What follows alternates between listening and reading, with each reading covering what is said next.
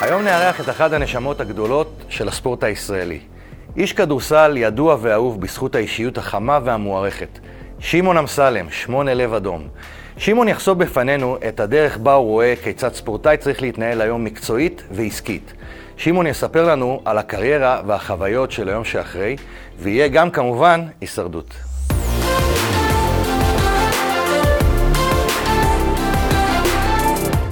ברוכים הבאים לפודקאסט הדקה ה-90. אנחנו על המגרש, אבל עוד דקה ביום שאחרי.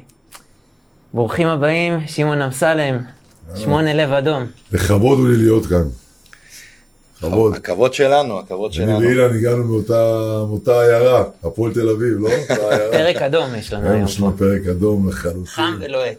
תשמע, אה, ייאמר שלשנינו היה לנו, היה לנו טוב שם. זה, זה אפשר להגיד. אפילו.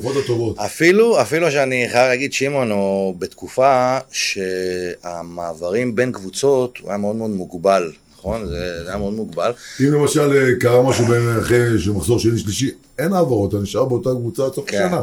כן, אז זו הייתה תקופה מאוד מאוד ואהבתי את מוגבלת. זה, דרך אגב, תתמודד. כן. אתה נשאר פה, תתמודד על המקום שלך, לא, תילחם תראה, על ה... אנ- אנשים שואלים היום, למה אין ספורטאים שכבר מחויבים לסמל?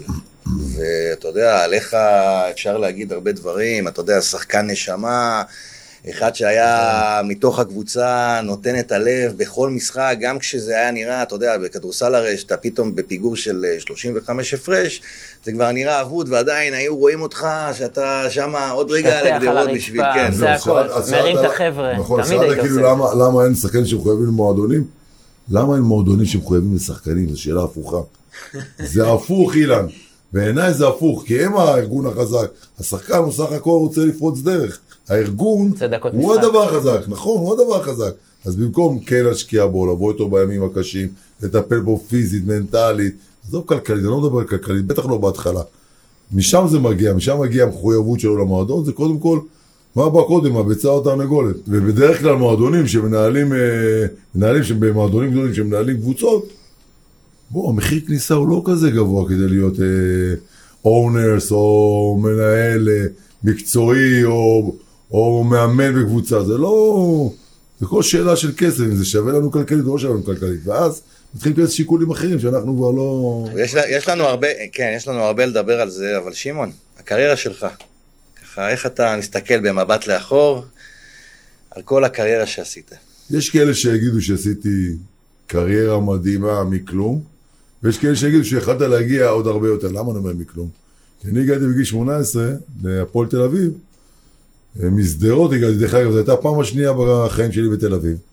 פעם ראשונה זה היה טיול שנתי, אתם זוכרים, פעם היינו נוסעים לכלבו שלום, עולים למעלה לגמרי.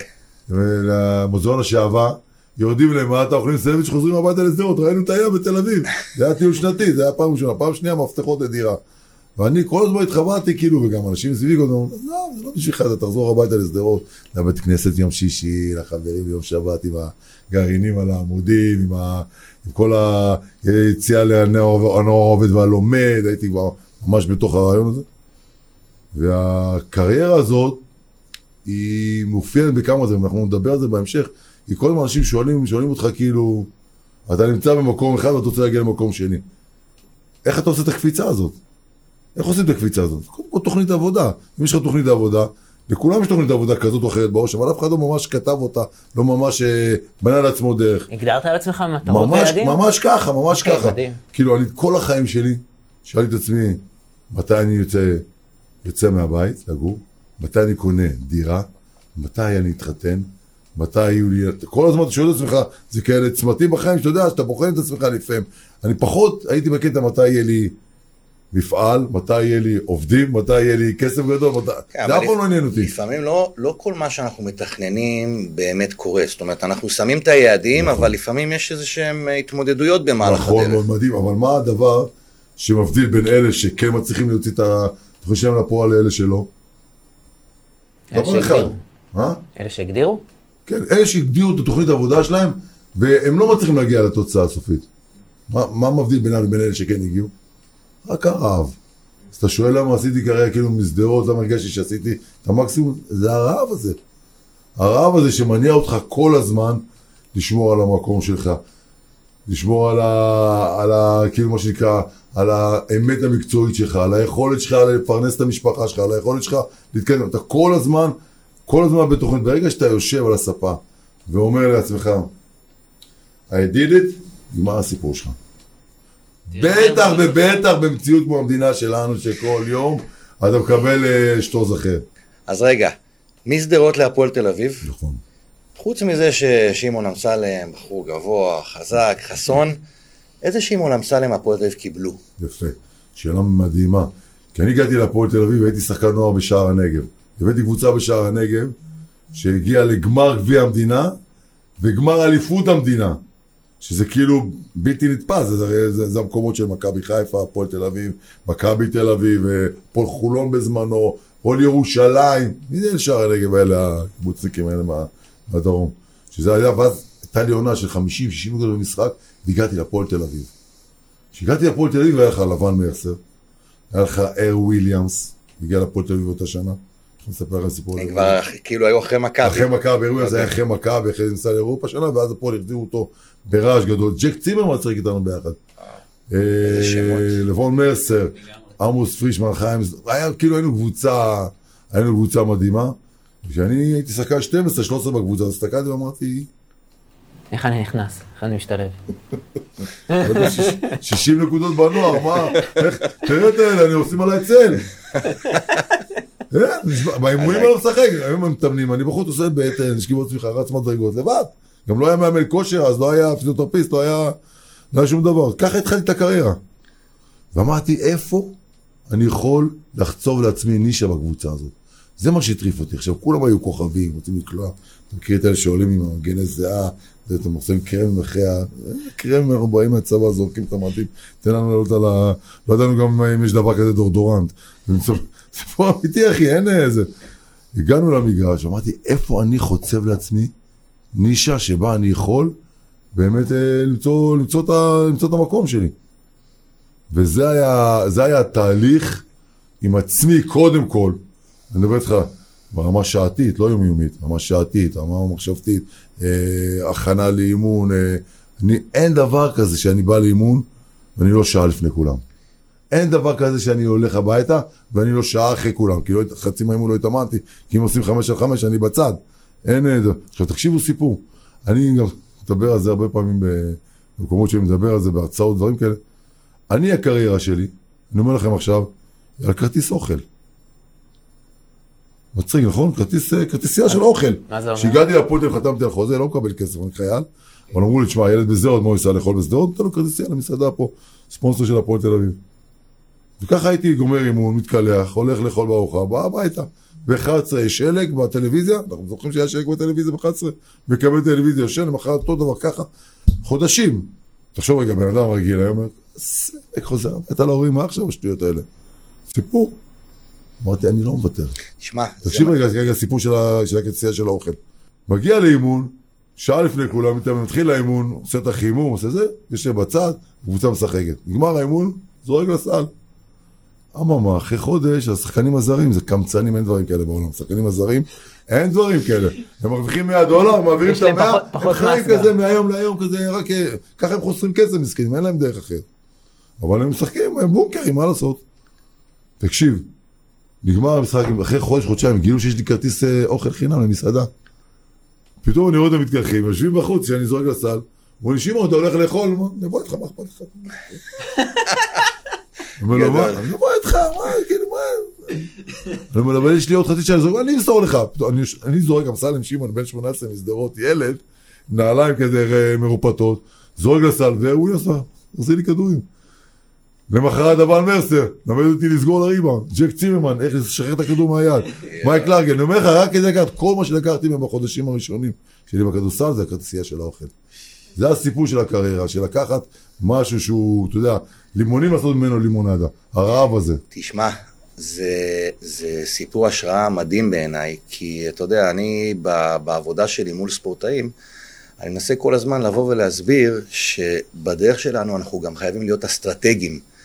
ואתה יודע, הקלות שבה אנחנו לפעמים אה, נכנעים לדברים, ואנחנו לא מבינים שאנחנו צריכים להילחם באסטרטגיה מסוימת, זה ממש כאילו, אפילו בתת מודע שלך בנית אסטרטגיה מדהימה ככה. לדרך שלך. ממש ככה, אני בגדול תמיד האמנתי שלהיות טוב זה לא מספיק. אין אחי, זה לא כישרון לא מספיק. מספיק. עזוב שכישרון זה לפעמים חיסרון, זה לא יתרון. אבל להיות טוב במה שאתה עושה זה לא מספיק. במציאות של היום, של עשרה. מיליון אנשים, לא. אם אתה לא מעולה במה אתה- שאתה עושה, אתה לא יכול לעשות, לא יכול, לא, אתה לא יכול to make a difference, מה שנקרא, איפה שאתה לא נמצא, זה לא משנה אם זה בזוגיות, אם זה בעבודה, אם זה בספורט. אם אתה לא מעולה במה שאתה עושה, זה לא משנה אם אתה שחקן הגנה, תהיה הכי טוב שאתה יכול להיות. אם אתה שחקן התקפה, תהיה הכי טוב שאתה יכול להיות. אם אתה מוציא אאוטים, לא משנה מה. אם אתה מאמן, אם אתה בוס, אם אתה עובד, אם אתה הבעל, אם אתה אבא, אתה חייב להיות מעולה. למה? כי היום, במציאות של היום, אם אנחנו ב-30 שנה האחרונות, פתאום נהיינו עשרה מיליארד אנשים בעולם. זה לא כמו פעם, שאתה חי בשלושה מיליון אה, תושבים במדינה, ואתה יודע שכל אחד מוצא את המקום שלו, אתה נהג אגד, אתה נהג אגד 40-50 שנה. אתה עובד בבנק, אתה עובד 30-40 שנה, היום מנהל בנק, כמעט בין חצי שנה לשנה, הוא עובר לבנק אחר. אם הוא לא מעולה במה שהוא עושה, הוא נפלט החוצה מהמערכת בשנייה. כל חצי שנה, תסתכל בבנקים שלך, פעם היית הולך, המנהל בנק שלך היה גם, גם הסנדק של הילד שלך, גם חלק מהמשפחה, ביום שבת ארוחת ערב, הוא כבר נהיה חלק מהמשפחה, כל האירועים של המשפחה הוא מגיע. היום, אתה מגיע כל חצי שנה, שנה, מתחלף מנהל בנק. אין ביטחון גם תעסוקתי יותר. נכון, הקורונה אבל- הוכיחה לנו אבל את זה. הביטחון התעסוקתי מאיפה מגיע? קודם כל מזה תהיה שאתה... מצוין. מצוין מה שאתה עושה. שמעון, לשם תגיד לי, הקריירה שלך היא באמת הגיעה עם הרבה מאוד רעב, כמו שאתה מספר, אבל עדיין היו כל מיני התמודדויות במהלך הדרך, בהחלט לפעמים אפילו קשוחות. מה ההתמודדות אולי הכי קשוחה שאתה זוכר ש... שהייתה מבחינתך בדרך שלך? לפרוץ דרך. לפרוץ את הדרך. למצוא את הדלת שבה אני פותח ואני אומר, fuck it, עכשיו אי אפשר בלעדיי. וזה גם הרבה מזל. אבל אתה צריך לזהות את הצומת הזאת, ואני אגיד לך מתי זה קרה. נכון, בהתחלה השתמשו בי, אר וויליאמס מורחק מאירופה, שחקתי כמה משחקים, ההוא שיחק. אתה צריך לחכות להזדמנות. וברגע שהזדמנות תגיע, תהיה חייב לדעת לקחת אותה. הפועל תל אביב התפרקה, נכנסה לפירוק. והייתי בן 21, היה לי הצעה ממכבי תל אביב, מהפועל חולון, מהפועל ירושלים, היה לי הצעות מכל הליגה, מכבי ראשון כבר הייתי, אסף חתימה. הפועל תל אביב התפרקה, עמוס פרישמן חתם בחולון, זרים ברחו. נשארתי לבד, הפועל תל אביב ולבד. תחליט אם אתה רוצה להישאר או ללכת. זו החלטה קשה לילד בן 21, שכאילו הוא רואה את החברים שלו, נבחרת ישראל, בעיתון, כל אחד עם הכתבות שלו. ואני קיבלתי החלטה. זאת ההזדמנות שלי. החלטה בונה. נשארתי בהפועל תל אביב. אמרו לי, הנהלה, אתה נשאר, אתה קפטן הפועל תל אביב. תהיה לנו שנה, שנתיים קשות, שיכול להיות שלא נעשה פלייאוף. ודווקא באותה שנה, שבאנו כאנדרדוג, כקבוצה שמפחד על המקום שלה, סיימנו בגמר הפלייאוף. הרבה אנשים יגידו לך, תשמע, הוא לא לקח אליפויות. בסדר גמור, הוא לקח גביע ב-93. דרך אגב, זה הגביע האחרון של הפועל תל אביב. ב-93 זה היה כשאני הייתי קפטן. זה היה ב-93, מאז לא לקחו תואר אחד לפועל תל אביב בכדורסל, כי התרבות הארגונית הייתה לא טובה לאורך השנים. בשנים האחרונות זה משתפר בקבוצה החדשה, אבל תרבות ארגונית זה, זה משהו שאתה בונה אותו מהנערים, לנוער, לבוגרים. אתן לך דוגמה מה זה תרבות ארגונית. איך אתה יכול להעריך אותו או לא להעריך אותה. שמעון מזרחי נכנס לחדר הבשה ואומר, אם אתם מובילים 10, תעשו את זה 20. אם אתם מובילים 20, תעשו את זה 30. אם אתם מובילים 30, תעשו את זה 40. זה סוג של אמירה שהוא לא אומר בואו ננצח את כולם 40-50, לא, זה, זה כישלון שלנו. הוא אומר, אתם צריכים להיות מרוכזים בפעולה. הפעולה כבר תביא תוצאה. זה הכל. אנחנו חיים בעולם של תוצאות. לא, לא הבאת את התוצאה, אתה נכנס לדיכאון, לא הבאת את התוצאה, אתה מפוטר, לא הבאת את התוצאה, אז המועדון, אה, לא יודע מה, הולך לאבדון. לא. מה בא קודם?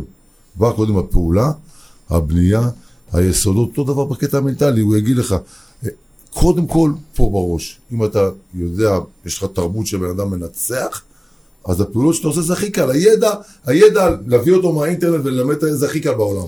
יש לך רעב, אתה תגיע לאן שאתה רוצה להגיע. תראה, עוד משהו שאני זוכר מהקריירה שלך, שבדרבים, אני חושב שהיית אולי בהיסטוריה של הדרבים, אולי אחד הכי שנואים. הכי שנואים.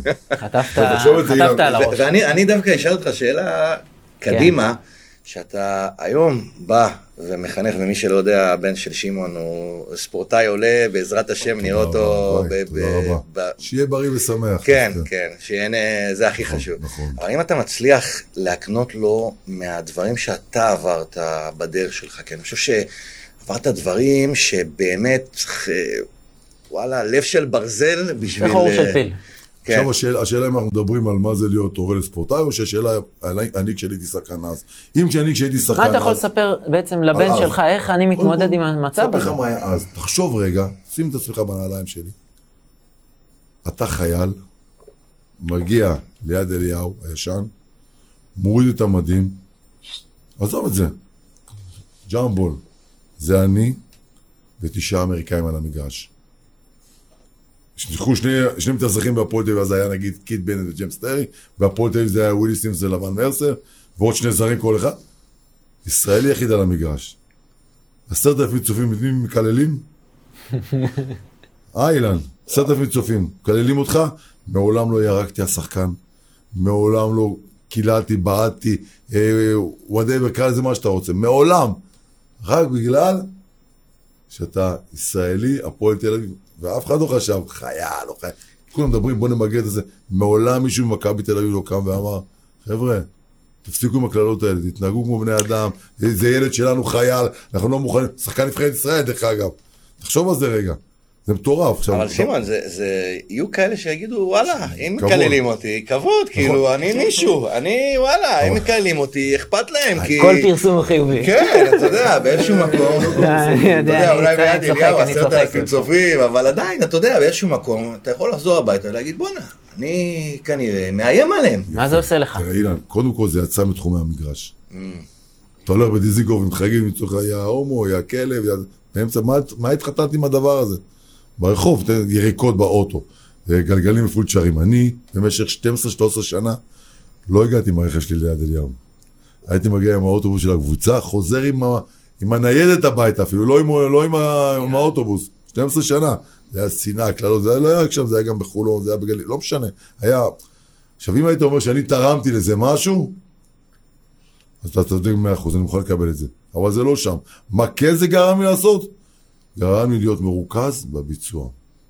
גרם להיות מרוכז בפעולה. הרי מה קורה עם האנשים? איפה, איפה כל החולשה שלהם למשל בכדורסל? הזריקת עונשין אורכת ארבע שניות, אחי. ארבע שניות, אתה עושה את זה, את הפעולה הזאת אלף פעמים בשבוע. אחד, שתיים, שלוש, ארבע. פעולה שאורכת ארבע שניות.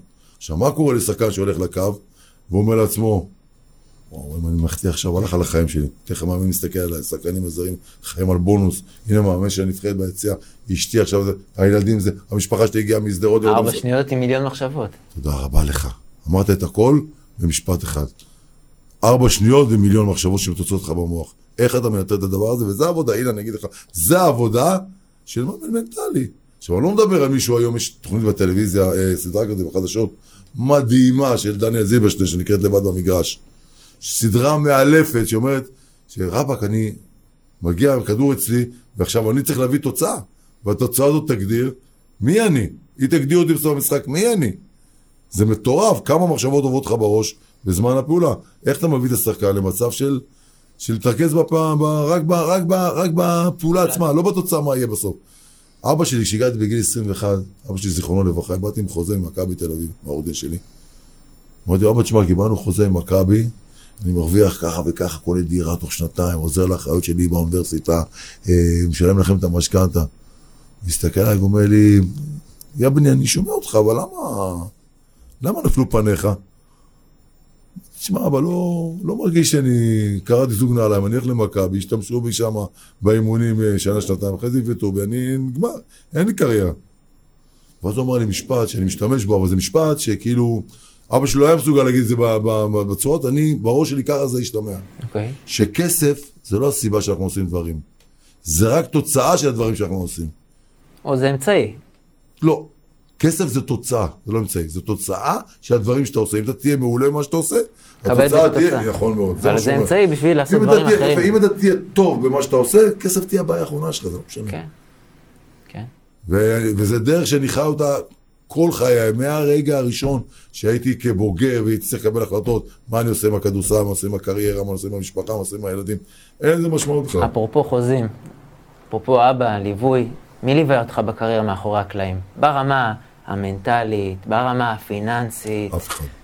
אף אחד. אף אחד. היה לי עורך דין, לא היה לי סוכן.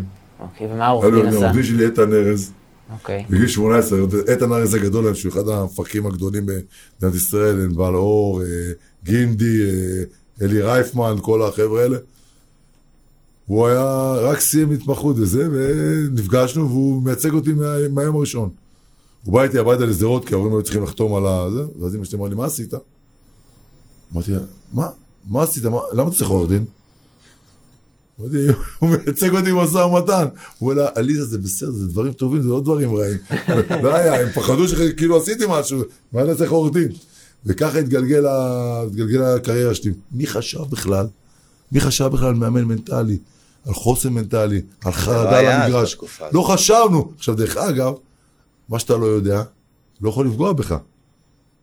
פוגע, פוגע בלי שאתה לא שם לב. לא, או מה, שפה, מה שאתה לא יודע, מה שאתה לא מבין, תראה, מהפכת המידע עשתה דברים מדהימים בעולם, אבל היא גם עשתה דברים שהחדירה לאנשים מחשבות שלפני כן לא חשבו על זה. לא, בסופו של דבר, מה תחשוב. שקורה, שמעון, מה שקורה שילדים היום שמסיימים את הצבא ופתאום יש להם חוזה ראשון. אנחנו אנחנו לא מדברים היום, אנחנו מדברים, דיברנו עליי, אז. כן, אני לא, אחר. אני לא זוכר ואני לא יודע מה היו המשכורות של אז, אבל מה, מה קרה? גיל 21, 22, פתאום מקבלים איזה משכורת ראשונה. איך מתנהלים איתה ברמה הפיננסית? מה, עם מי לקח את העצה? כמה כאלה יש? שיוצאים ויש להם חוזה גדול. קח את הכדורסל היום. כמה שחקנים כאלה יש? אתה אומר, זה יותר טוב מהעילויים? שלקחו, יש פה מנהלים שלקחו, לקחו משאב לאומי, אני מדבר על הכדורסל למשל. הפכו אותו לכלי בידורי, שמביאים שחקנים זרים מחו"ל, שכל מה שצריך זה לאזן את האקסל, שחס וחלילה לא יצטרכו לשלם לשחקנים ישראלים כסף. אז מביאים זרים שהם לא צריכים לשלם עליהם מס. והכל שם זה, אתה יודע, כסף, הרוב זה כסף ציבורי, בטח לא ממקום שלישי ומטה. אז אתה יודע, אז עושים פעולות. אז יש, יש, יש איים כאלה, כמו מכבי ראשון, גליל עליון, עכשיו גם הפועל תל אביב, לא מביאה מתאזרחים ודברים כאלה, שכן נותנים מקום לשחקן הישראלי. אבל בגדול, תחשוב על זה, כמה שחקנים ישראלים באמת עשו כסף גדול. אני אתן לך דוגמה אליי. בסדר? אוקיי, אני הרווחתי בטופ של הכדורסל בארץ. אני נגיד, אני ומיקי ודורון, וכולנו הרווחנו פחות או יותר אותו, עמוס פריש, חיים זאת, הרווחנו, קח לכאן לכאן עשרת אלפים דולר יותר או פחות. אבל הרווחנו בסביבות 100 אלף דולר בשנה. אוקיי? 100 אלף דולר בשנה בעשר שנים של השיא, זה מיליון דולר. ארגז, אה? לא. תחלק לי, עזוב, היום, עזוב, לא היום. לא, כי אני חושב מה ההוצאות שלך, של המחיה, לא, של... יפה, לא, יפה, כאילו, תחשוב, יפה. בוא. הראש של הרואה חשבון שלי, מיליון דולר שאתה. פורס את זה, זה... מצוין, באת לי כממש... איך אני שומר ליום שאחרי? באת לי ממש ביום בהיר. מה אני אומר? תיקח את ה-10 מיליון דולר, את המיליון דולר האלה, תחלק אותם ל-18 שנה, תחלק אותם למחיה, מה שחיית, אתה לא יכול לקנות היום רכב. לא דירה, רכב. רכב. מה החבר'ה הצעירים האלה? כמה הם מרוויחים? קח את זה לאורך כל הקריירה. מה קורה במצב של פציעה? מה קורה במצב של... אני היום במכללה למינהל, יש לי פרויקט כבר 8, 14 שנה, 15 שנה, מלווה ספורטאים לתואר ראשון. 350 ספורטאים מקצועיים עשו איתי תואר ראשון במכללה למינהל. זה Game Changer. מה אתה אומר ששווה לעשות באמת שילוב של ה... עכשיו צריך, זה צריך להיות מאוד. מאוד, צריך להיות מאוד מאוד עדין. אני שחקתי עם שחקן, אחד הגדולים, אני לא אגיד את השם שלו כאילו הנעים, שלמד משפטים תוך כדי הקריירה, בארבע, בארבע שנים של המשפטים שהוא למד, הוא הוריד ארבע קבוצות ליגה בליגת העל. שחקן טוב. אז צריך להיזהר עם זה, אני אומר לא עוד פעם.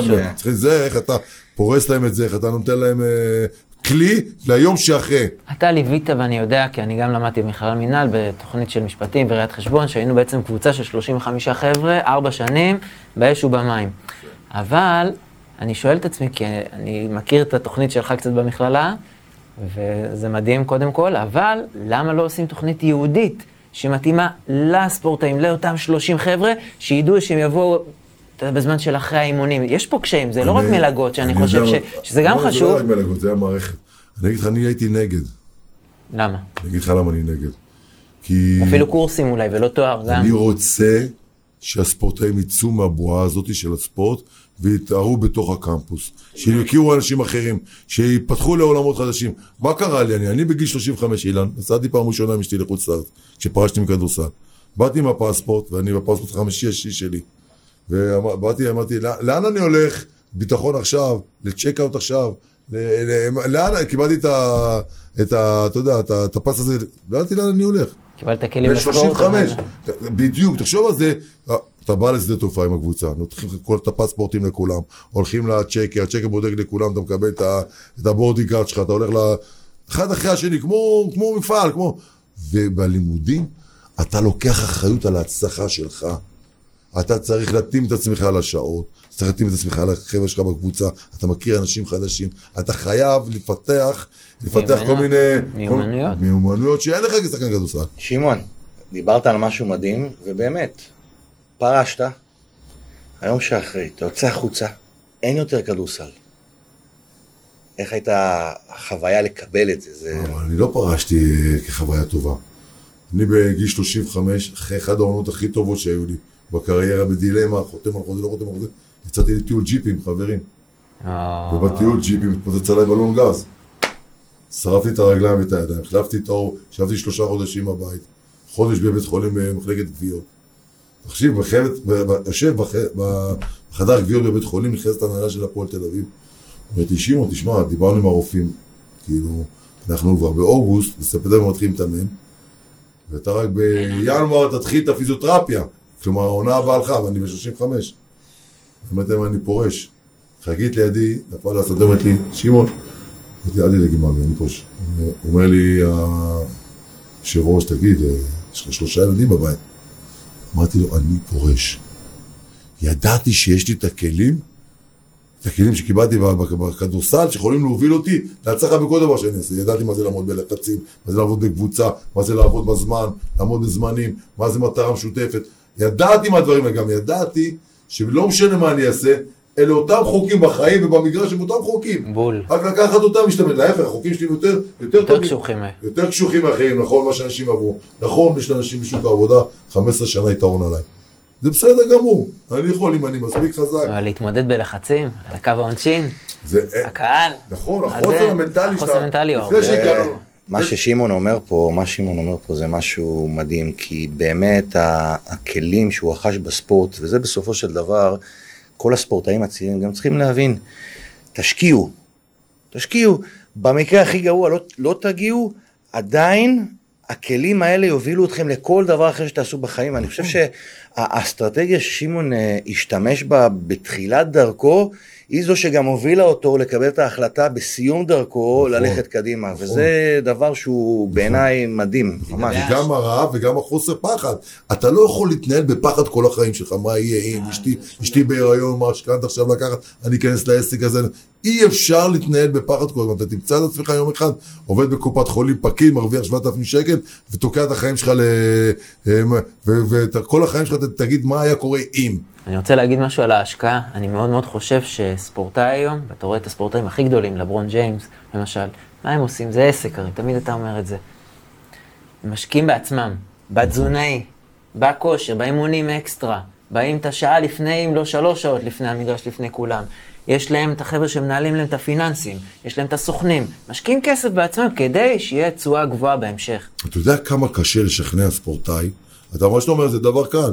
אתה... בול, אני באתי לשאול אותך, איך, איך אתה, מהנק- מהנקודת מבט שלך, חושב שצריך אה, לשכנע ספורטאי לבוא ולהשקיע בעצמו ככה, שכן, בעצם זה ננגס לו מהמשכורת, אבל הוא צריך לחשוב הלאה. צריך קודם כל לשים לו את המראה מול הפנים. ולהגיד לו, קודם כל אתה לא צריך להיות מתמטיקאי גדול כדי לעשות חשבון. כמה שחקנים הגיעו לליגה הספרדית מהליגה, הישראלית? לא, לליגה האיטלקית, לליגה האנגלית. כמה שחקנים הגיעו? מתוך אלפי שחקנים שיוצאים מהנוער בשנה. כמה הגיעו לשם? כמה הגיעו ל-NBA? בכדורסל הישראלי. אתה חושב שאתה תהיה אחד? כולם חושבים שהם יהיו האחד הזה שכן יגיע לשם. בוא נגיד ולא תגיע. יש לך plan B? מה התוכנית החלופית שלך במידה ולא תגיע לשם? נגיד היית כוכב בכדורסל הישראלי. כמה תרוויח? אתה לא קונה דירה בסוף הקריירה. שמעת? בלי משכנתה, אתה לא קונה דירה. אם אתה לא בונה את הקריירה שלך נכון. כלכלית, כלכלית ומחשבתית. אתה בתהליך, כל, כל הזמן אתה בתהליך. אומרים, יש משפט גדול שאני אוהב אותו, שמעתי אותו השבוע. ספורטאי מת פעמיים. ביום שהוא מת וביום שהוא פרש. זה פעמיים, מה אתה עושה ביום אחרי שאתה מת בפעם הראשונה, אחרי שפרשת? מה אתה עושה? מה אתה רוצה לעשות? זה התהליך לשם, אמרתי לך, משדרות, כל הזמן חשבתי, חתמתי חוזה עכשיו שלוש שנים, אני אמרתי, איך אני קונה דירה? מאיזה גיל אתה חושב שצ- שצריך באמת להתכונן לזה? מגיל זה אפס, מגיל אפס, אין בכלל, אין לזה גיל מגיל בכלל. צעיר. תקשיב, לא טל לא שלי. מגיל 30 שאתה בחוזה האחרון אה, או לפני האחרון אין שלך. דבר כזה, מגיל, מגיל אפס. ההורים צריכים לתכנן את הקריירה של הילד, לא להתערב, להיות מעורבים. יש הבדל גדול בין להיות מעורב לבין להתערב. אני, יש לי ילד שמשחק בהפועל תל אביב בבוגרים היום. אם תמצא מאמן אחד, מיקי קצל, עד היום שהתקשרתי אליו, שאמרתי לו למה הילד לא משחק, למה הילד... עצ- יהיה אחד, לא מתערב. אבל אנחנו מגיעים הביתה, הוא יכול להגיד לי מה שהוא רוצה הילד. ואתה לומד את זה מניסיון. אתן לך דוגמה. אם מדברים על הקשר הורים-ילדים. לוטן היה בן 15, הגענו מאיזה אימון, הוא עושה ככה לשופט, קיבל טכני. בסדר, כאלה ילדים שעושים כזה בתנועת ביטול, הם לומדים את זה מהמקצוענים, מהשחקנים הגדולים. ב-NBA. כן, כן, אני לא יכול לצפות את התנועה הזאת. היא תנועה מזלזלת, היא משפילה, היא מעליבה, היא מקטינה אותך כספורטאי. אתה כל הזמן מחפש על מי לשים את התירוצים ואת ה frustration שלך ולא, ולא על עצמך. שזה הבדל גדול, דרך אגב, בין קבוצה לבין אה, ספורט יחידני, אבל אני מדבר על זה בהמשך. ואז אנחנו נכנסים באוטו, ואמרתי, תגיד, אתה, אתה לא מתבייש? איך אתה מתנהג? אומר, עזוב אותי, תגיד, תגיד זה שמתחלף להם הכל? זה בדיוק בשיא שחגית לומדת במשפטים, אתה מגיע הביתה שמונה, תשע בערב, יש לי ילדה שגרה בארצות הברית בקולג', הילדה השנייה הייתה בצבא ואני והוא לבד בבית. עכשיו שלושה ימים אנחנו הולכים במסדרון, אחד מול השני, לא מדברים. לא, לא מדברים, אני כאילו, תקשיב, אני כשהייתי שחקן, מישהו מדבר אליי ככה. לא, אי אפשר להגיע לספירה של עשר. אין הוא כבר, אחרי שתיים הוא כבר על הרצפה, נגמר הקרב. פתאום הבן שלך אומר דבר כזה, אתה אומר, אוקיי. אתה, לוקח את זה אישית. לא. אמרתי, חותך, הוא לא מדבר איתי ואני לא מדבר איתו. שלושה ימים הולכים במסדרון בבית אחד מול השני. אחרי שלושה ימים אני אומר לעצמי, תגיד, חתיכת סתום. מה אתה רואה מילד בן 15? יש לו לחץ בלימודים, יש לו לחץ עם הקבוצה, יש לו לחץ בצופים. יש לו לחץ, כל- כמה חסר. דברים, הכל, כל הדבר המרכיב הזה. גם אתה עכשיו על המוח שלו. ואז אמרתי לו, תקשיב לו, טן, אני ואתה לא מדברים על כדורסל יותר. אתה בא מאימון, הוא מכין לך ארוחת ערב, כל היום הוא מכין ארוחת ערב על השולחן, דרך אגב הוא נכנס מהדלת וישר עושה כבר לראות עם השולחן ערוך. תמיד, נשבע לך, סיפור אמיתי. הוא מודיע לך חצי שנה, הוא אומר לך, אבא, אני עוד עשר דקות בבית. כאילו, תתכונן, אני מגיע לאכול. ילדים האלה זה מפעל של אוכל, מפעל של אוכל, לא ראית דבר כזה. ואז אמרתי לו, אני לא מדבר איתך על כדורסל יותר. יש לו מאמן אישי שהולך איתנו כבר חמש שנים, יש לך בעיה, תתקשר לעופר. עופר רון, מאמן אישי, אחד אחד, אחד התותחים שיש בארץ, אני חולה עליו, יש לו חיבור מדהים עם לוטן. אני אומר לו, אל תדבר איתי על כדורסל, תתקשר לעופר, אני פה אבא שלך. מה שאתה רוצה לדבר, כאילו, על דברים מנטליים, חוסר, אין בעיה, אני כאן, אתה אני כל החיים בתחום הזה. אבל אל תדבר איתי על כדורסל, אתה רוצה כדורסל, דבר. עם הסוכן שלך, עם המאמן שלך, ומה הוא לא עשה? איתי. קשה לו. לא, אבל כאילו מאז... אנחנו מאז לא מדברים, מאז אין בינינו חיכוכים. אני אומר לך ארבע, חמש שנים. אין חיכוכים. לא מתערב, לא מתערב בכלום, אני דואג לו בתחילת העונה, מה שאתה צריך דואג לו אחת, שתיים, שלוש, וכל השאר הוא ודחיפה, דחיפה. אוקיי. דחיפה, בטח, כל הזמן, זה, זה מפעל, מפעל שצריך כל הזמן להניע אותו. אתה לא לוקח אותו לאימוני? אקסטרה כאלה, לא עם הגב לא- לסל, לא. זה? לא מתערב. הוא לא צריך. יש לו עשר יחידות אימון בהפועל תל אביב, יש לו עוד ארבע, חמש יחידות אימון שהוא מקבל בנפרד ממאמן אתלטיקה, ממאמן מנטלי, ממאמן אה, של כדורסל, יש לו...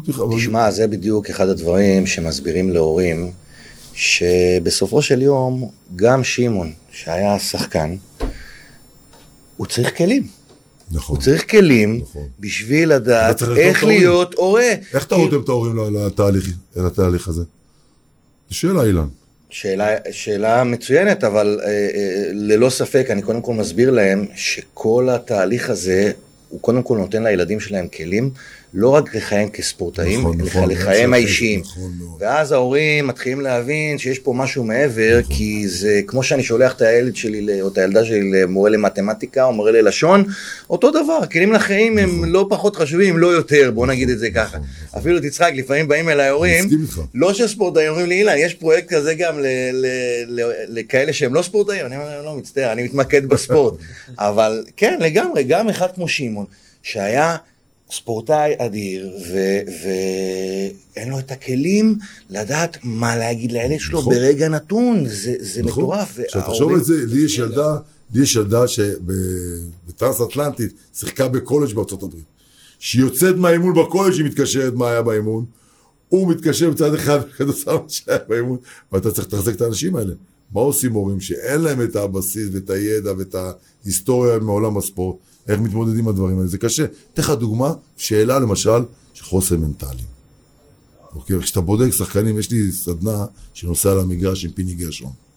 עושים על המגרש, זה נקרא לשחק בשביל לנצח. שזה הבדל ענק בין אנשים שמשחקים בשביל לנצח, בין אנשים שמשחקים בשביל לא להפסיד, זה גם בחיים האמיתיים, בעסקים וגם בספורט. זה אותו דבר. אתה מכיר מלא אנשים כאלה שמשחקים כדי לא להפסיד, קודם כל בואו נשחק בונקר, ויש כאלה שמשחקים בשביל לנצח all in, מה שנקרא. ובפעולה הזאת, יש מרכיב מאוד מאוד חזק שנקרא חוסן מנטלי. מה זאת אומרת חוסן מנטלי? תכף שאל אתכם שאלה. שחקן NBA מדהים, מדהים, קולע 40% מהשלוש, מקו השלוש. במשחק, וזה שחקן שעושה 30 מיליון דולר. 30 מיליון דולר בעונה. עושה, עושה 40% מקו השלוש, זה מספר סטף קרי סטייל. יפה מאוד. יפה עכשיו. 40 אחוז זה אומר 4 מ-10. נכון? היית מצפה יותר, אתה אומר. לא, אוקיי. לא, זה מספר מדהים. זה מספר מדהים. אבל מה זה אומר, אם למשל החטאת את כל השש זריקות הראשונות, איך תיקח את השביעית הזאתי? את השישית, השביעית. אני שואל, מי יהיה מוכן לקחת את השביעית אחרי שיש החטאות, שהגב צועק לו, מה הוא עושה? תוציא אותו! הוא מחטיא, מה הזריקה הזאת? כולם אומרים לו, נותנים לו בראש, נותנים לו בראש, הוא החטיא שש זריקות. כשהוא מגיע לזריקה השביעית, מה הוא צריך פה עוד, לתאמן עוד קצת על זריקות באימון? זה הכל שאלה של אני זוכר מנטלי. איך אתה מנטרל את עצמך? איך אתה בא לזריקה הזאת ולא בוחר את התוצאה? בוחר את הסיטואציה. כן. אני זוכר את עצמי חי בארצות הברית, והלכתי למשחק של אה, מיאמי איט, של לברון שיחק במיאמי. הוא התחיל משחק עם 1 מ-12, Mm-hmm. מטורף, וסיים את המשחק עם 13 מ-26. בבקשה. בחצי השני, כאילו עלה בן אדם אחר לגמרי, נכון. כאילו שכח מהחצי הראשון שהיה גרוע מאוד, ופשוט מאוד שינה את הגישה במשחק עצמו, שזה מאוד מאוד קשה, מאוד... בלתי אפשרי, על גבול הבלתי אפשרי. יש, ממש. יש משחקים שאתה אומר, "די, שים לב לא איזה דוגמה לשחק." נתת. זו דוגמה מדהימה. דוגמה מדהימה, כן. דוגמה מדהימה, להפך. אח שלי, אף אחד לא המציא כלום בחיים. אנחנו רק לוקחים אנשים שעשו את זה ומנסים ללמוד איך? מה הם עשו כשהם, כשהם עשו את הדבר הזה. כאילו במחשבה, אתן לך דוגמה, אני טוען, באופי שלי, אני אומר, הפוטנציאל האנושי הוא בלתי, הוא בלתי, הוא אינסופי בכלל. הוא אינסופי הפוטנציאל. תחשוב רגע שפעם אמרו שזה בלתי אפשרי לרדת מ-10 שניות ב-100 מטר. באולימפיאדה האחרונה כל העשרה רצים בגמר ירדו מ-10 שניות. אמרו שאי אפשר לרדת נגיד משעתיים מרתון. לפני חצי שנה מישהו ירד משעתיים מרתון. לא יודע אם אם נתקלתם בידיעה הזאת. אני אומר לך, באולימפיאדה הבאה, הבאה יהיו כמה שירדו משעתיים מרתון. אמרו למשל שאי אפשר לטפס על האברסט. אחי, היום יש פקקים בדרך לאברסט, פקקים. כלומר, אין דבר שבן אדם לא יכול לעשות. אמרו שאי אפשר לשים חללית במדים. עכשיו מישהו ממעבדה ביתית שמו חללית על הירח. אבל שמעון, לא. מסתכלים, מסתכלים על הכדורסל הישראלי, אוקיי? נלך שלב אחד קדימה. כדורסל הישראלי היום. קודם כל, מה אתה רואה בהבדלים בין התקופה שלך לבין מה. שקורה היום? כאילו מצד אחד יש, אנחנו רואים המון פלוסים ומינוסים שקורים. אני לא אה, רואה פלוסים. מי שאהב את הכדורסל של פעם לא אוהב את הכדורסל שלהם. היה פה תהליך של האמריקניזציה שפגע בכדורסל. צריך להגיד את האמת. נהיה פה שגם, היה- שהיה, אתה סיפרת, היית. אחד על אה, עשר, כן, אחד מתוך עשר. אז, אז הם היו, אנחנו היינו הרוב בחדר הלבשה, וזה אחרת. היום המצב הוא ש...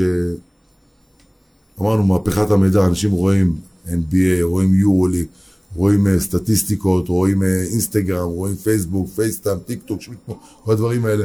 כולם רוצים להיות חלק מהתעשייה הזאת, הם שוכחים שהמטרה העיקרית זה put the ball in the basket, לשחק כדורסל, לנצח משחקים.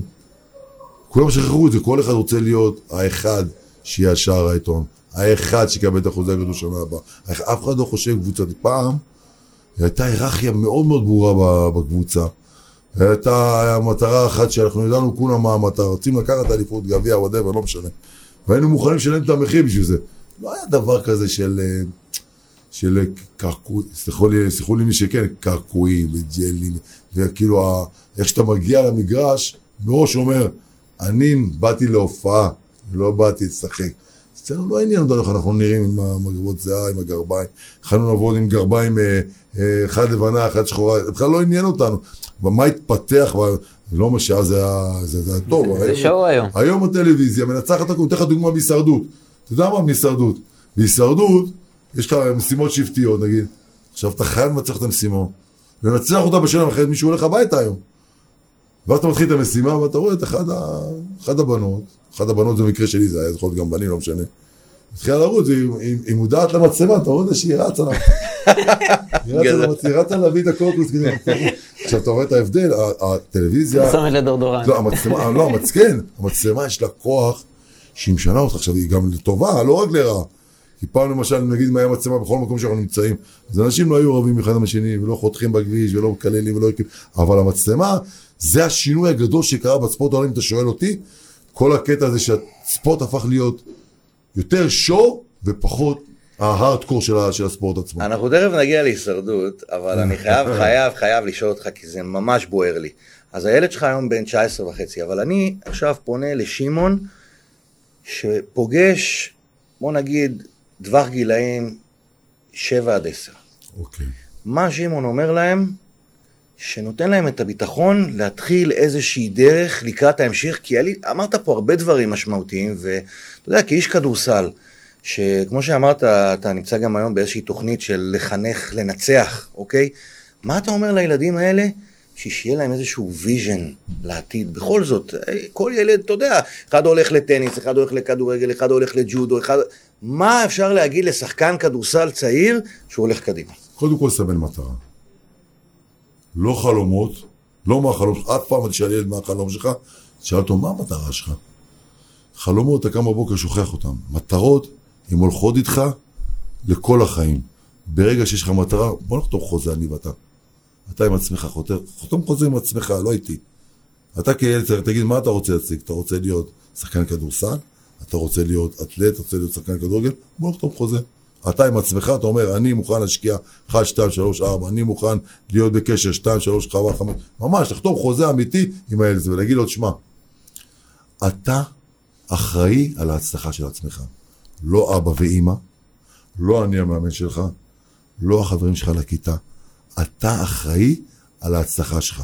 כי כשהוא יהיה גדול, הוא יהיה אחראי על האושר שלו. כשהוא יהיה גדול, הוא יהיה אחראי על העובדים שלו. כשהוא יהיה גדול, הוא יהיה אחראי על המספר שהוא שם בסוף החודש על השולחן. ככה מתחיל החינוך, לדעתי לפחות, שאתה רוצה לבנות מערכת מנצחת, זה הדרך שצריך להיות. אתה מחליט על הקריירה שלך.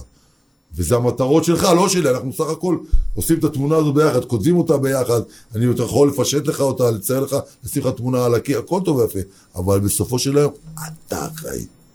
וזה המהפך של אותן עשה. לוטן הבן שלי, מהבן של שמעון אמסלם שהיה מסר אותו לאימון, מדבר על כדורסל, ומוסר לו בספורטק, לבין מישהו שקובע היום אימונים אישיים לבד, קובע אימונים מנטליים לבד, מוסיף לעצמו יחידות אימון בחדר כושר לבד, לבד, מסדר לעצמו את המערכת בצבא לבד. בהתחלה זה היה אבא, דבר עם המפקד, מה זה, לא מצליח אותי, הוא עושה לעצמו לבד. הוא יודע שהוא צריך להגיע הכי מוכן שהוא יכול ל-40 דקות האלה על המגרש. לפעמים 40 דקות במשחק אחד יכול לשנות לך את החיים. יכול לגרום לך להרגיש שאתה מאמין בעצמך, שאתה צריך לקבל יותר. וזה בספורט קבוצתי, זה נורא נורא, אגיד, זה נורא נורא קשה, ספורט קבוצתי, תמיד יש לך על מי להפיל את האשמה. המאמן הזה נתן לי דקות משחק, השחקן הזה לא מסר לי, הקהל לא הגיע לזה, הירד גשם והדשא היה רטוב, כל הזמן יש לך על מי להפיל את האשמה. כשאתה בעולם האמיתי, אין לך, זה כמו בטניס, אתה טניס, קבל את הכדור, אין לך למי למסור, לנוח שנייה, תן לי להחזיר את השמע, אין דבר כזה, זה הכל אתה, כל מכה שאתה תיתן, בקן, אתה רואה את הספורטאים הגדולים שמסתכלים על, ה, על הקהל, איפה שהמאמן שלהם יושב, מה אתה לא הולך למכה הזאת? כשהוא צועק עליו, הוא לא צועק עליו, הוא צועק על עצמו. זה מטורף, ותיקח, אתה יודע שיש תרבות כזאת בטניס אה, טניס שולחן, לא יודע אם נתקלתם בזה פעם, שהשחקן מקלל את עצמו.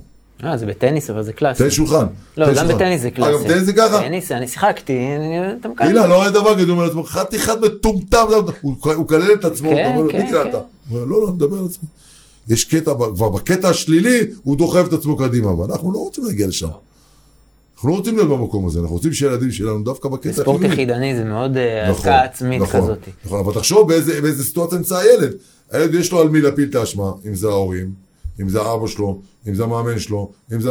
ואתה לא רוצה להיות שם. שמעון, אני רוצה לשאול אותך משהו. אנחנו, נבחרות ישראל, בגילאים של אה, העתודה בנוער, אנחנו ממש מצטיינים. תראה מה קרה, שני מחזורים ברציפות, הבאנו זהב, אנחנו מגיעים לגמרים. ואז מה קורה פתאום בשלב הבא? אנחנו נעצרים, פתאום אנחנו לא מצליחים לעבור את השמונה. מה לא- קורה? מה, אולי זה לא טוב שאנחנו, קודם כל- קודם כל שאנחנו אנחנו- מנצחים את הגילאים לא הצעירים. האלה? קודם כל אנחנו לא נעצרים. יש גם שלושה, ארבעה, חמישה שחקנים משחקים באירופה ברמה מאוד מאוד גבוהה, ויש לנו נבחרת ישראל מדהימה. זה נכון שיש יש קבוצות יותר טובות. יוגוסלביה כאלה, אתה יודע, אה, לא יוגוסלביה, אני מדבר איתך על קרואטיה, אה, קח את, אה, לא יודע מה, את... אה, סרביה. סרביה, לא יודע, שיש לך קבוצות יותר טובות מאיתנו, גם הליגה האיטלקית, הצרפתית. תראה כמה הוא חי עוד את הכדורסל, הוא אומר יוגוסלביה. נכון, נכון. לא, זה דפק את הכדורסל באירופה. כי במקום קבוצה אחת טובה, יש לך חמש קבוצות טובות אני היום. אגיד לך יותר מזה. יוגוסלביה הייתה בילדות שלך, וואו. אתה לא רוצה, אתה לא לחיות. בתרבות שהם חיו. כן. הם, הם, מה אבל שקרה, עדיין מה זה הוואו הזה שיושב אצלך? כילד.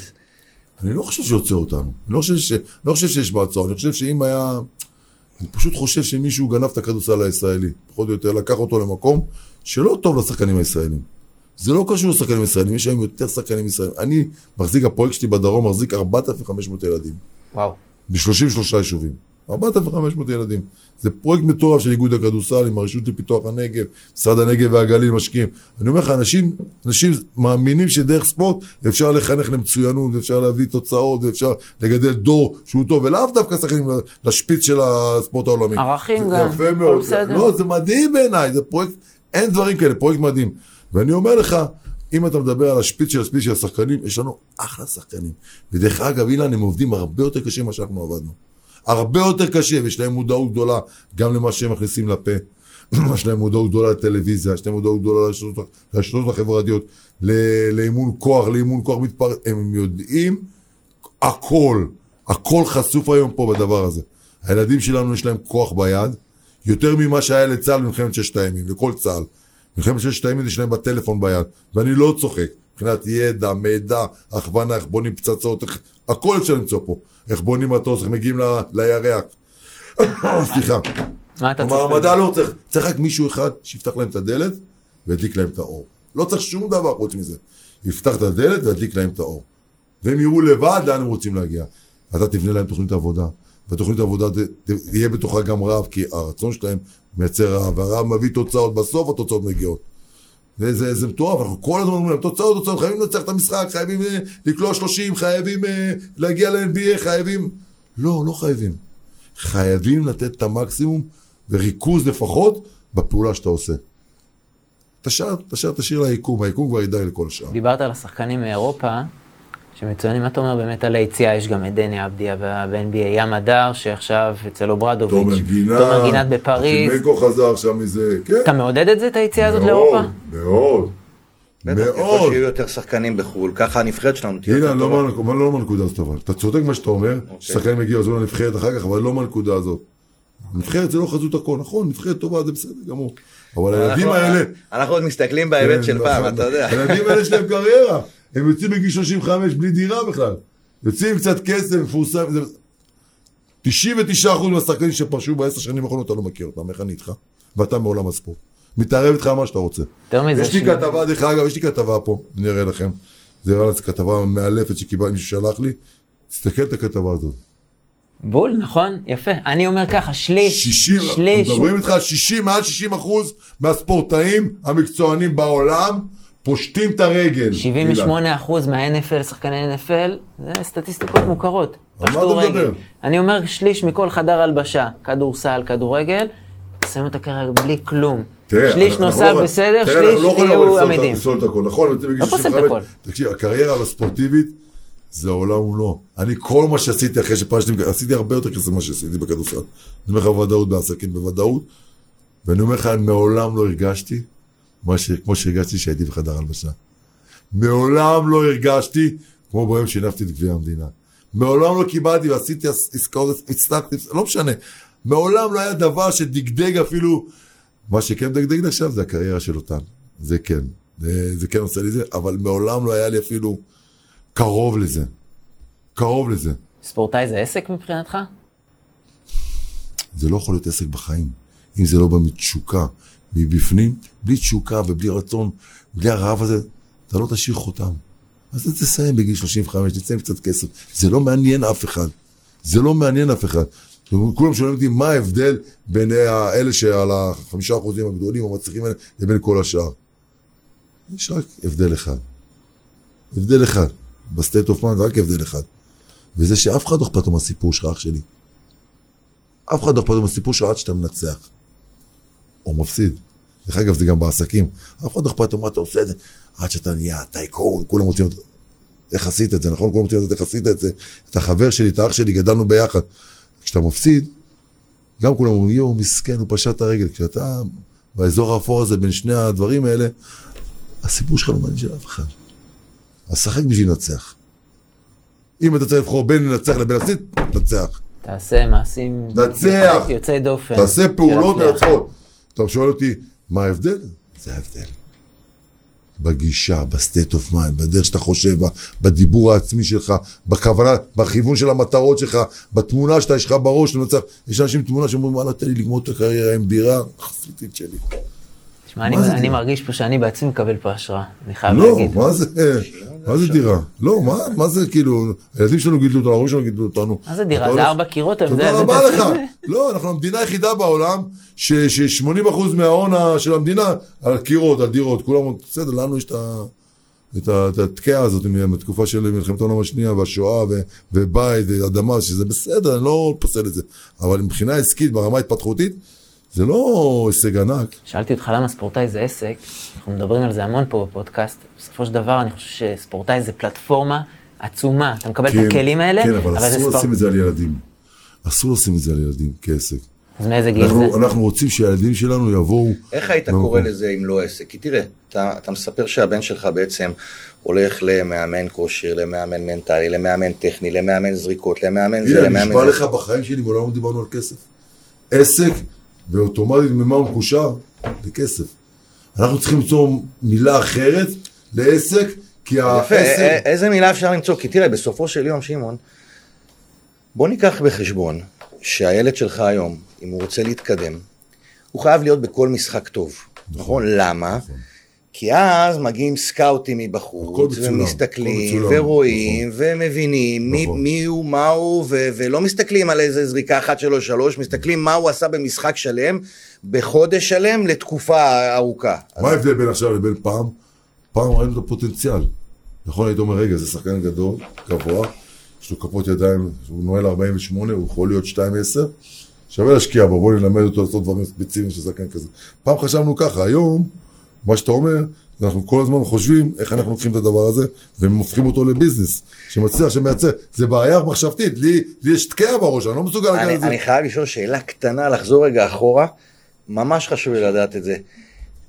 שמעון של היום יודע שבעולם של היום יש וידאו והכל. אתה חושב שאם היית משתמש בווידאו בתקופה שלך להסתכל על עצמך, האם היינו רואים שמעון יותר טוב? קודם כל, כן. דבר שני, המהפכה אצלי קרתה עם רלף קליין. רלף קליין היה המאמן זיכרונו לברכה, היה המאמן הראשון שהקליט משחק, ואמר לי, בוא איתי. לקח אותי לחדר, אמר לי, תראה את קווין מגי, גם כן זיכרונו לברכה. אם תסתכלו על המשחק של קווין מגי, תראו את הקלטות שלו, תראו, הוא מעולם לא עשה צעד וחצי. כל הזריקות שלו זה שתי רגליים. מעולם לא הלך לכתף ימין, תמיד לכתף שמאל הזריקה. מעולם לא, הוא בא, איך שהוא נועל אותך ללא פוסט, ברגע שהוא נועל אותך הוא ניצח אותך. אלה שלושה דברים, הוא אומר לי, שמעון, אם אתה מונע ממנו את השלושה דברים האלה, אנחנו מצליחים את מכבי. שלושה דברים. כשתחשוב על ילד שלוקח אותו למשחק, אתה אומר לו, ילד צעיר, אתה אומר למשחק, אתה אומר לו, יש לך שלושה דברים. אל תהיה לי עכשיו מייקל ג'ורדן. מטרות. תן לי שלושה דברים, בדיוק המטרות של לדבר איתך. שלושה דברים, אחד, אל תאבד כדורים. שתיים, שהשחקן שלך לא יעשה עליך סל. שלוש, תשתדל שכשאתה יוצא, נקודה אחת יותר ממה שנכנסת. שלושה דברים פשוטים. אתה יודע איזה מהפכה אתה עושה בילד הזה? קח אותו לאימון הבא, לעונה הבאה. אוקיי, אתה עשית ארבע נקודות, תעשה שש. הכי קל שש. אתה הולך לעשות עבירה של זריקות עונשין. מחצית שנייה, אתה הולך, אה, חטף את הכדור, אתה מבין? אתה בונה אותו לאט לאט. אה, מטלות, משימות קצרות, שהן קלות, או הוא אומר, אה, זה קל, אני יכול... תעשה רק את השלושה דברים האלה. אתה בונה לו את המערכת, מפרק אותה לדברים קטנים. עכשיו, נכון, הווידאו שינה. עכשיו, איפה, איפה זה התפתח עוד יותר? באותה שנה הגיע פרוויס שורט שצריך בהפועל תל אביב. הוא בא מה-NBA. בסדרת הגמר, הוא גר בדיזנגוף, הוא לא אשכח את זה בחיים. הוא, גר, הוא ירד מהדירה שלו בדיזנגוף למטה, קנה שני וידאוים, הקליט לכל השחקנים, חילק לכל שחקן. השחקן שהוא מתמודד איתו, בא לאימון שלפני הסדרת גמר, אמר כל אחד, אני מבקש ממך, אתה תלמד את השחקן הזה. פרוויס שורט, אני הייתי הקפטן והוא עשה את זה, מבין, זה היה מטורף, הוא הגיע מה-NBA, פרוויס בזמנו היה ב top five של ה scorers ב-NBA. אה, היום הוא סגן, אה, סגן אה, ארגון השחקנים שם. לא משנה, אבל תחשוב ש... לאן אנחנו רוצים להגיע? אנחנו רוצים להגיע למצב שאנחנו רוצים לתת לילד vision, כאילו שיוכל לראות גם בעין שלו, אבל יותר, יותר חשוב לי זה ה-state of mind שלו. אנחנו יודעים שה-state of mind זה 95% מהפעולות שאתה עושה, זה בתת מודע, זה בכלל לא משהו שאתה... כן. לא יודע. אז אנחנו מגיל צעיר רוצים לתת להם תמונה מנצחת, זה דבר אחד. דבר שני, הרגלים. דבר שלישי, להדליק להם את האור. לקבוע מטרה משותפת ביחד, זה הכל. זה העבודה לדעתי, אילן, עם ילדים, אני, אני לא... לא, לא, אני מצוין. עושה, אני עושה, עשיתי בכל העולם סדנאות, שהלך, הלכתי, שאני הלכתי להשתתף בסדנאות של אה, טוני רובינס ומה שאתה רוצה בכל העולם, ונהניתי מקסימום, כל דבר אתה לוקח משהו קטן. בסופו של דבר, בסופו של דבר אתה מבין דבר אחד חשוב, שהמשחק הוא משחק קבוצתי, אבל העבודה היא עבודה אישית. המשחק הוא קבוצתי, אבל העבודה היא אישית. הפרט בתוך הדבר הגדול הזה, ההתקדמות שלו היא מאוד מאוד חשובה להצלחה של כל הדבר. וזה זה, זה היכולת לפרוט את הדברים לדברים קטנים. איזה אנשי מקצוע אתה חושב ששחקן היום צריך אה, לקחת את הש- את שירותיו? קודם כל, מאמנים מנטליים זה תמיד טוב. מאמנים מנטליים זה דבר ראשון, זה אבל המאמן מנטלי צריך לבוא מהענף שהילד משחק בו. כי הוא יודע, עכשיו, אילן למשל, אם היה לי שחקן כדורגלן, שולח אותו לאילן. אני יודע מה הוא עבר בחיים, אני יודע שיש לו את הבסיס, יש לו את הידע, ואם אין לו את הידע, הוא ילמד עוד קצת משהו על ילד כזה או אחר, כדי לכוון אותו להצלחה, ואפשר לעשות דרך. אפשר לעשות דרך עם ילדים. עכשיו, ההבדל הוא שגם ילדים שהוא קצת מוכשר, יצליח יותר מילד שהוא מוכשר בלי, בלי ההכשרה הזאת. אתה מבין מה אני אומר? יש משפט כזה גדול, אני אוהב אותו, שאומר שאדיוט עם תוכנית יצליח תמיד לפני גאון בלי תוכנית. אדיוט עם תוכנית יצליח יותר מגאון בלי תוכנית. אנחנו רואים גם שחקנים שבמקרה ששנינו ככה מלווים, שאתה יודע, לוקחים את השירותים, ואז פתאום יש איזו הצלחה, ואז אומרים, לא, אני מסתדר. אני הסת- אני מסתדר, אני עליתי על דרך המלך. כן, מה זה גאון הדור. נאמנות, עכשיו, עכשיו, נאמנות. הוא עושה את החלק המנטלי, אני יותר חלק פיננסי, משפטי, וזה, גם מה- הדעה שלך על זה, אבל גם איך, איך באמת ספורטאים צריכים ככה להתנהל ברמה הזאת. חייבים קודם כל את המעטפת, זה אין ספק. כל הזמן מדברים על מעטפת, מעטפת, מעטפת. אין ספק בכלל שהדבר הראשון שצריך מסביב זה אנשים שאתה מאמין בהם. זה דבר ראשון, דבר שאנשים שרוצים טובתך, לא... זה- אתן לך דוגמה, אני בהרצאות שלי, התקשרו אליי מכל הארגונים הגדולים של ההרצאות בארץ. בואו, תפרסם אצלנו וזה. ואני לקחתי חברה קטנה של ארבעה מרצים. אני זה, אני באופי שלי, אני תמיד אוהב את ה... סליחה. תמיד אוהב את הדברים הקטנים, את האנדרדוג, את האלה. שאתה יודע שאתה שם מרכז ולא עוד אחד בשאלה הגדולים. צריך תמיד לתת להם את התחושה, ספורטאים באופי שלהם הם אגו מניאקים, אני לא צריך להגיד, לספר לכם. את התחושה שהוא מספר אחד אצלך. אחרת הוא לא יהיה אצלך. יש להם בראש, ספורטאים חושבים אחרת, מי שלא היה ספורטאי לא יבין את זה. ספורטאי ייכנס לחנות ולהגיד לו, מוכר, היי, ביי, אני מכיר אותך, בוא ניתן לך הנחה. אם הוא לא בא אליו, הוא רק צריך לבחור לבד ומכנס להם, אין סיכוי שהוא ייכנס פעם שנייה לחנות הזו. עכשיו עזוב, אני מדבר יורד לך לרזולוציה הכי קטנה שיש. זה, זה, זה state of mind אחר.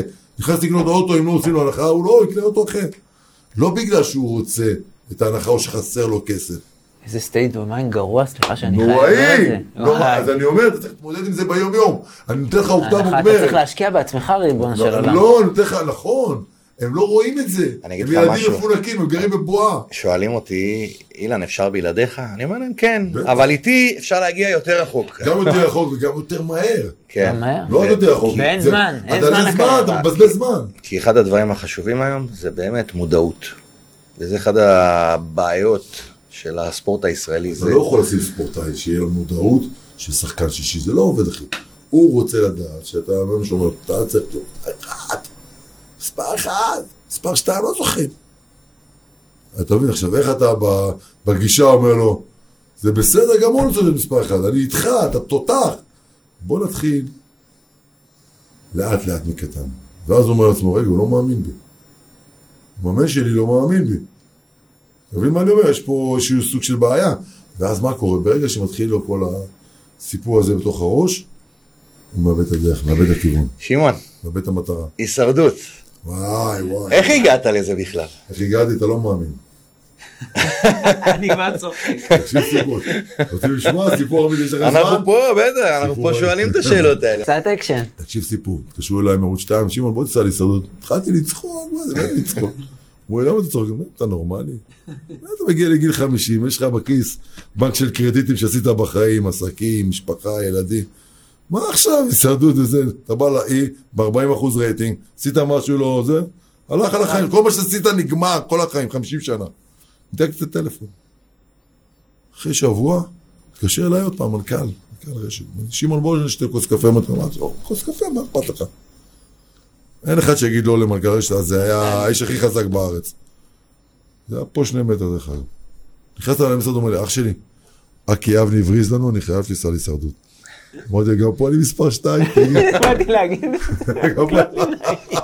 לא היה לי נעים. תגיד, תקשיב, גם פה אני מספר שתיים, אמר לי, אחי, עוד שבועיים נוסעים, אתה חייב, תחשוב, תחשוב על סכום, אין בעיה. יוצא החוצה, מתקשר לחגית, אומר לה, חגית, תקשיבי פה, מתקשרים אליי פה מהישרדות. אני פה אצל המנכ"ל, אומר לי, בוא ניסע להישרדות. אני לא רוצה לנסוע, אומר לי, תחשוב על סכום. ותגיד לו 300 אלף שקל, מה אכפת לך? אני אומר לו, אני לא רוצה לנסוע. אומר, תגיד לו, תגיד לו, אתה נוסע, סכום כזה אתה נוסע, אין בעיה, אתה נוסע. נכנס, אמרתי, תדפוק לו את הסכום של החיים, קודם כל שיגיד לי לא. איך שאני את הסכום, אבל מזל לא ברכה אתה נוסע. סיפור אמיתי, ככה יצאתי להישרדות. אולי תמכרת בחסר. כן, תקשיב סיפור. דקה, דקה לפני שאני נוסע, מתקשרת הילדה שלי מארצות הברית, אומרת, אבא, אתה לא מאמין. אמרתי לה, מה? היא הייתה בקולג' בארצות הברית. קיבלתי הצעה לבוא לסיים את התואר שלי בקולומביה אוניברסיטי. קולומביה זה היום בטופ של העולם, יש לך את, את ייל, את הרווארד, את פרינסטון וקולומביה, אין משהו, אולי ש-MIT, איפה שביבי, למה? אבל זהו אחי, זה הטופ שבו בארצות הברית, כל מקום שאתה הולך, שאלה ראשונה, where did you go to school? נכון, שאלה ראשונה, אתה הגעת בארצות הברית, אתה יודע, זה, זה הכי נחשב. אמרתי, איזה כמד, הוא אומר, חכה אבא, לא קיבלו אותי, זה מבחנים פסיכומטריים, זה קולומביה, זה לא... את נוסעת, אתה יודע, אתה בום, נסעתי להישרדות. תקשיב סיפור. מגיע להישרדות, מסריח. ירדתי 18 קילו, נראיתי כמו ביאפרה. לא יודע, זקן לבן, עצבני, קר לי, חם לי, רעב, לא היה דבר כזה. מביאים אוכל ככה מתחת לשולחן? לא, אין דבר כזה. אין, אני ירדתי 18 קילו. סיפור אמיתי. זו תוכנית מדהימה, ואם צריך אני אעשה אותה עוד פעם. התקשר אליי המפיק, אומר לי, אליי המפיק אומר תשמע אחי, יש קרייסיס בארץ, חבל, אז אמרתי, מה כאן, קרייסיס. מדבר עם הילדה, מתקשר לילדה, אני אומר לה, ירדן, מה העניינים? והיא בוכה, אני אומר לה, מה קרה? התקבלתי לקולומביה. אמרתי, אבל למה את בוכה נשמה שלי? אומרת לי, אבא, תקשיב, בקולג' הקודם אני שחקן נבחרת ישראל בכדורעף. קיבלתי מלגה מלאה, בקולומביה אין דבר כזה מלגה לספורטאים. זה צריך לשלם אותי, כמה כבר זה יכול לעלות? שקל הרווחתי בהישרדות, אילן. שקל נשמע לך, כל הכסף עבר מהאי לקולומביה, אמרתי, שקל הרווחתי. בחסר, היית צריך לתת עוד איזה 200. סיפור אמיתי, סיפור אמיתי, זה... הישרדות, אם זה הישרדות, לקחתי משהו מהישרדות, זה את הסיפור הזה, אבל בגדול זה אנחנו- תוכנית... עשה לך טוב אבל. ראינו שהאופי לא. מעבר, מעבר ל... מה זה עשה לך טוב? כאילו, אתה יודע, אה, לא, אני מבין מה אתה אומר, זה נכון, זה פתח אותי לעולם מחדש. זה, כן, זה פתח אותי לעולם אנשים, מחדש. אנשים, אה, אה, מבחינה ערכית ידעו להעריך אותך עוד יותר ממה שהיית. הכרתי אותי לפני כן, אנחנו היינו אנשים של כן, משפחה, לא, של גידול ברור, ילדים. אבל אני אומר, לנו מבחינה מה. ערכית, אתה יודע, ראו אותך ב vision קצת אחר. אני מבין מה אתה אומר. לקחת את לך- השרשרת, העברת לטילטיל, אני זוכר. טילטיל עד היום חייל השרשרת שלי כזה. אין איזה חבילה. תקשיב לא, סיפור. אני אומר. אבל אם אנחנו מדברים באמת על ספורטאים שפורשים, אני לא אומר שתעשו את הדרך שלי, אבל אתה חייב למצוא משהו שידליק בך קצת את האש.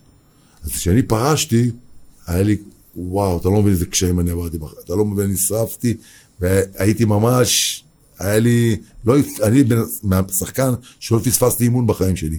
פתאום אני מגיע למצב שאני מחכה לחגית שתבוא מהעבודה, שתיקח אותי למקלחת. תחשוב, זה, זה שובר אותך מבפנים, החוסר אמון הורג אותך, אתה כל הזמן שואל את עצמך למה אני, מה מגיע לי, מה עשיתי, כל הזמן. ופה מגיע החוסן שהגיע מהמגרש, אתה, כל דבר שיבוא אנחנו כבר לא ננצח אותו. אבל uh, ספורטאים שרוצים באמת בסוף הקריירה, הם חייבים למצוא משהו שידליק להם. אז אני באמת בהתחלה, הכריחו אותי והלכתי ונהניתי ברוקדים כוכבים. הייתה לי עונה מדהימה, ואחרי כמה שנים נסעתי שגם ל- גם להישרדות. אז כל העשר שנים האלה, בין לבין, נתן לי כזה, אתה יודע, נתן לי תחושה שאני עשיתי משהו שהוא... רוקדים כוכבים. ולא, כן, מעבר, מעבר לכדורסל, פתח אותי לעולמות חדשים. אני יכול מאוד להבין את שמעון. אתה חייב למצוא משהו. ספורטאים, ספורטאים שחיים כל הזמן בתחרות, שבוע אחרי שבוע, שבוע אחרי היי שבוע. שבוע. טמפו, היי טמפו. אתה חייב, אתה יודע, אני היום, אני מתרגש שספורטאי שלי מצליח כ- כיועץ מנטלי. אני, תקשיב, זה בשבילי יותר מהכל. נכון, יותר מהכל, כאילו זה, זה אחד כיף. הילדים שלך עכשיו עשה את זה כן, בגדול. זה ענק, זה ענק. זה קשה. קצת שאלות אה, לסיום, אולי. אה, לא, לא. נשמח ככה לשאול אותך. קודם כל, שמעון אמסלם היום בכדורסל של היום, איפה היית מגיע? כדורסל מאוד שונה, היום שלושות. אבל- וואו, היום הייתי מצליח בגדול. יותר מאז. וואו. יותר מאז. איזה תשובה מדהימה. היי, אני אגיד לך למה. בכדורסל מנצחים היום חמישה פרמטרים. נקודות, אסיסטים, ריבאונדים, הגנה, והדבר הכי חשוב זה חדר הלבשה. ובחדר הלבשה אני הייתי מלך. אין דבר כזה. אין דבר כזה, לעשות כל מה שצריך כדי שהקבוצה הזאת תנצח את המשחק. אבל זה מתחיל מחדר הלבשה, זה לא מתחיל על המגרש. זה לא מתחיל בטלוויזיה, ברעיון בטלוויזיה, זה לא מתחיל ב... זה כל השאר מסביב אמורים לשרת את המטרה הזאת של המגרש. וידעתי איך להתמודד עם השחקנים הזרים, קודם כל פה, לא פה. שמעון, שלושה טיפים אחרונים למאזינים שלנו. לניהול קריירה, ליום, במגרש, מחוץ למגרש. שוט. קודם כל, שני דברים הכי חשובים שאתם צריכים כספורטאים, שני דברים חשובים, לא מדבר לכישרון בכלל, זה קודם כל להישאר חיובי ותן 100% מעצמך. זה טיפ ראשון. קודם כל תישאר חיובי ותן 100% מעצמך. אתה כבר נמצא על המגרש, אתה כבר נמצא בתהליך, תן 100%. מה יכול להיות?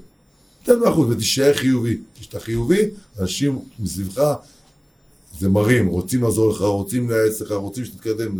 דבר שני, תבחר את האנשים שסביבך. זה מאוד מאוד חשוב, אנשים שסביבך, הם יחליטו כמה רחוק אתה תגיע.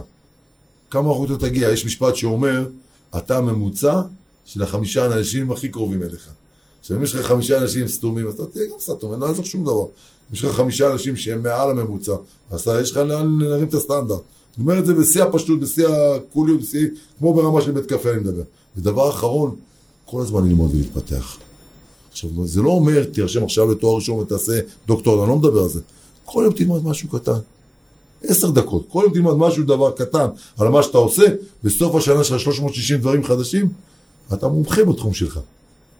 אתה מומחה. עשר דקות תשקיע בבוקר, לקחת את הטלפון, כל מיני, את האינסטגרם, תקרא על התחום שלך, או על מישהו שעשה משהו בתחום שלך, משהו קטן, מה יוביל אותו לשם. תחכים. זה הכל. עשר דקות. ביום, לא תשקיע בעצמך עשר דקות? בטח בעידן המידע שדיברנו. נכון, 360 טיפים כאלה יש לך של עצמך, שאתה אספת לבד, אתה הופך להיות מומחה בתחום הזה. מדהים. שמעון, תודה רבה. היה לי לכיף, מה. באמת כבוד גדול, נהניתי, צחקתי פה, אני, אני קלטתי צוחק, אבל באמת, אני קיבלתי פה השראה, זריקה ל- ליום, לשבוע, לחודש הקרוב. כל אחד שאתה יושב לידו, תנסה לגעת בו. זה לכם אני אומר. כל אחד שאתם יושבים לידו, תנסה לגעת, תשאיר משהו. אם באתם לפגישה ויצאתם ולא לקחתם או לא נתתם כלום, אז הפגישה הייתה מיותרת. עזוב עכשיו עסקה של כסף, עסקה של אה, נכס, עסקה של אה, להכיר מישהו, עסקה של לפתוח דלת. כל מקום שאתה מגיע, כל ילד שאתה נוגע בו, שיצא עם משהו אחד קטן. המשהו הזה ישנה לא רק אותו, ישנה גם אותך. ואת מה שאתה משאיר פה אחרי שאנחנו הולכים. שאלוהים יהיה איתכם, שיהיה לכם בהצלחה, חברים. כל הכבוד, כל הכבוד. סוחי. אז אנחנו עכשיו סגרנו את החמישייה הפותחת שלנו, והפרק של זאביק זלצר הרביעי יעלה ממש בימים הקרובים, ואתם חייבים, חייבים לצפות בפרק עם אה, רז הרשקו, עם גילי שריר ושיר הראשוני, זה פרק בועט מדהים, עם מושיקו מישאלוב, וגם את שריקת הפתיחה שלנו. הכל נמצא בכל האפליקציות, בגוגל פודקאסט, ספוטיפיי, באפל, רוצו על זה. האזנה נעימה. כולנו בציפייה לפרק של שמעון, מן הסתם. תודה רבה.